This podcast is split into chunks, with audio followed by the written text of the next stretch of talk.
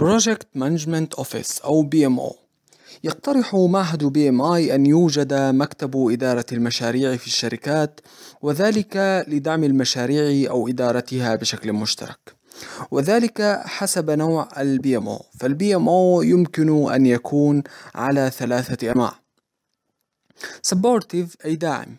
هنا يمثل BMO دور المستشار، فيقدم النماذج والتدريب لفريق المشروع الذي لا يكون ملزما باتباعها، وإنما يتبعها بشكل اختياري، ويكون مستوى التحكم في المشاريع في هذا النوع منخفضا من قبل BMO.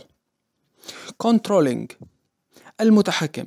فبالإضافة للدعم الذي يقدمه، يقوم BMO بإلزام المشاريع باتباع الإجراءات والنماذج لديه، ويكون مستوى التحكم هنا متوسطا.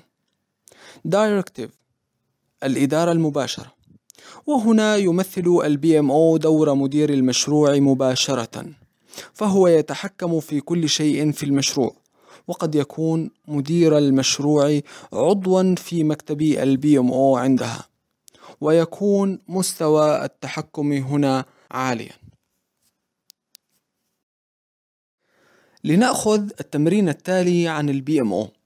سنذكر ما يقوم به BMO وعليكم تحديد النوع.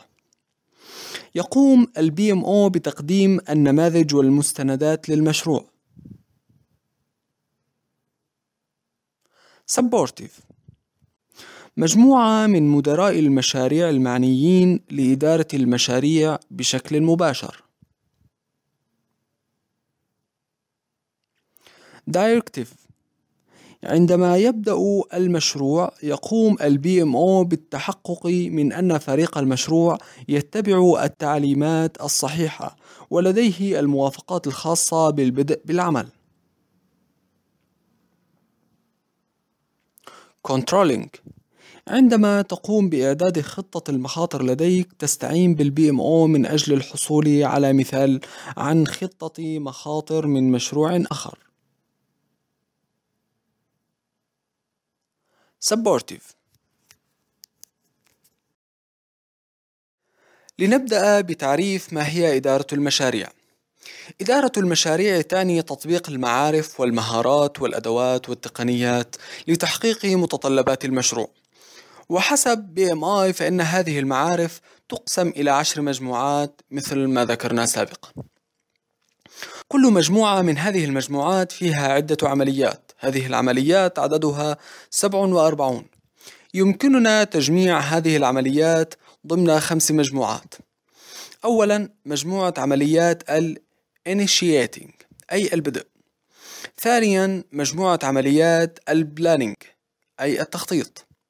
ثالثا، مجموعة عمليات Executing أي التنفيذ. رابعا، مجموعة عمليات Monitoring and Controlling أي المتابعة. خامسا، مجموعة عمليات Closing الإنهاء. فهي 5 مجموعات للعمليات 47. هذه المجموعات ليست مراحل بالضرورة، فمجموعة عمليات التخطيط التنفيذ والمتابعة تتم بشكل متوازي منذ بداية المشروع حتى نهايته.